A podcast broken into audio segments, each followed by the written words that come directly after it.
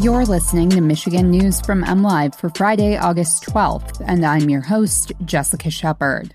Half of Michiganders are hesitant to vote for candidates who downplayed the January 6th riots. A deadlocked jury leads to a mistrial in the Flint water crisis civil case, and a parvo like illness is killing dogs in northern Michigan. Roughly 52% of Michiganders say they would be less likely to vote for a candidate that downplayed the events of the January 6th insurrection at the U.S. Capitol or opposed Congress's work in investigating it. That's according to data released by the Defend Democracy Project, which also indicated both Michigan voters at large, 49%, and independent voters specifically, 46%, believe the riot did not just stem from former President Donald Trump's encouragement, but because of Republicans who are staunchly loyal to him.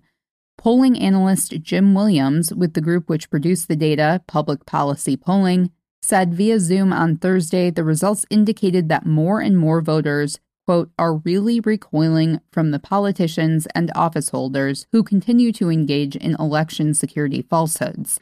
Public policy polling surveyed 555 Michigan voters between August 5th and August 6th. Just 16% of voters surveyed indicated they would be more likely to vote for a candidate if they supported the events which took place on and after the January 6th riot. A mistrial has been declared in a federal court case brought by four children against two companies that consulted with the city of Flint during its water crisis. U.S. Magistrate Judge David Grand made the ruling on Thursday after jurors reported they remained deadlocked after six days of deliberations and that continuing the trial would affect their, quote, physical and emotional health. For the physical and emotional health of the jurors, we don't believe we can continue with further deliberations, the jury's note to Grand said. Further deliberations will only result in stress and anxiety with no unanimous decision without someone having to surrender their honest convictions solely for the purpose of returning a verdict, the note said. The mistrial is an enormous setback for the children and their attorneys who face the prospect of dropping their claims against Veolia North America and Lockwood, Andrews, and Newman or trying the case again in front of a different jury after having spent nearly six months in court on the first trial. MLive first reported last week that the five woman, three man jury had reached a stalemate in its deliberations, but was directed to continue trying to reach a verdict by U.S. District Court Judge Judith E. Levy, according to a source familiar with the case. There's an outbreak of an unidentified parvo like illness killing young dogs in northern Michigan, officials said. During the past month, many dogs have gotten sick with what appears to be parvo, but tests have come back negative, according to information from the Otsego County Animal Shelter.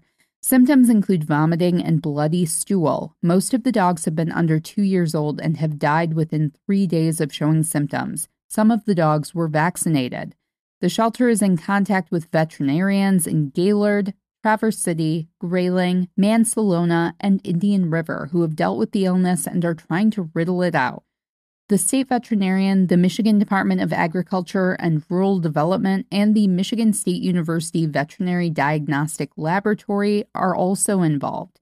A necropsy was done at MSU on one of the dogs. No one has an answer, said Melissa Fitzgerald, director of the Otsego County Animal Shelter and Control.